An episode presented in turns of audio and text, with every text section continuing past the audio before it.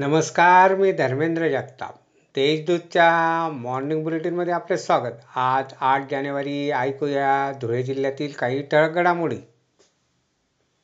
जिल्ह्यात लंपी आजाराची तीव्रता कमी झाल्याने पशु बाजारासह गुरांच्या वाहतुकीस अटी शर्तीच्या अधीन राहून जिल्हाधिकारी शर्मा यांनी परवानगी दिली आहे. गुरांचे अठ्ठावीस दिवसांपूर्वी प्रतिबंधक लसीकरण झालेले असावे. तसेच इनाप पोर्टलवर नोंदणी असणे बंधनकारक आहे.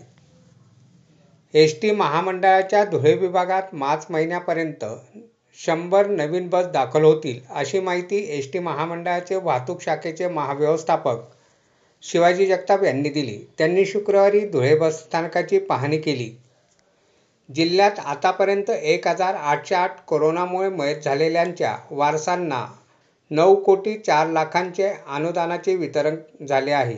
जिल्ह्यात एक हजार एकशे चौवेचाळीस प्रस्ताव रद्द करण्यात आले आहेत.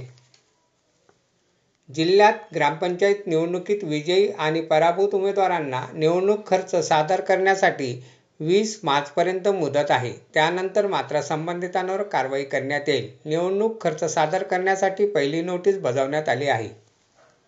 जिल्ह्यातील तीन लाख शहाण्णव हजार सत्तावन्न नागरिकांनी अद्यापही कोरोना प्रतिबंधक लसीकरणाचा एकही डोस घेतलेला नाही.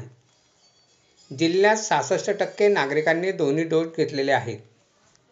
महापालिकेच्या आरोग्य विभागात राष्ट्रीय आरोग्य अभियानांतर्गत कंत्राटी पद्धतीने कार्यरत असलेल्या कर्मचाऱ्यांना सामावून घ्यावे यासाठी कर्मचाऱ्यांनी जिल्हाधिकारी कार्यालयाबाहेर निदर्शने केली.